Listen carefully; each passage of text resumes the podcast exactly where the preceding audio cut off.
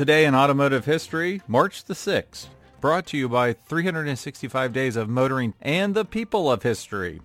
In 1889, the Benz automobile was exhibited at the Paris World Fair. In 1906, the inaugural running of the Targa Florio, the legendary open race endurance race held in the mountains of Sicily near Palermo. In 1921, Chanel introduced Chanel Number no. 5, my mom's favorite perfume, to some of her friends. Initially, it was given to preferred clients for free at her boutique. In 1930, the last of 32,642 Dodge Senior 6s was produced. In 1939, the Maserati 4 CL race car debuted in the Brooklands International Trophy Dash in Surrey, England.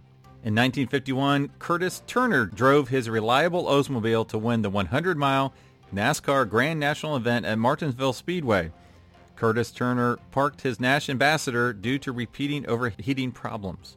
In 1961, Alan B. Shepard Jr. became the first American in space. In 1977, a merger between Volvo and Saab was proposed but failed to materialize. I did not know that.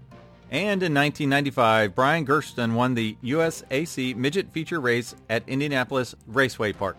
In 1994, French President Mitterrand and Queen Elizabeth II jointly opened the Channel Tunnel linking Britain and France underneath the English Channel.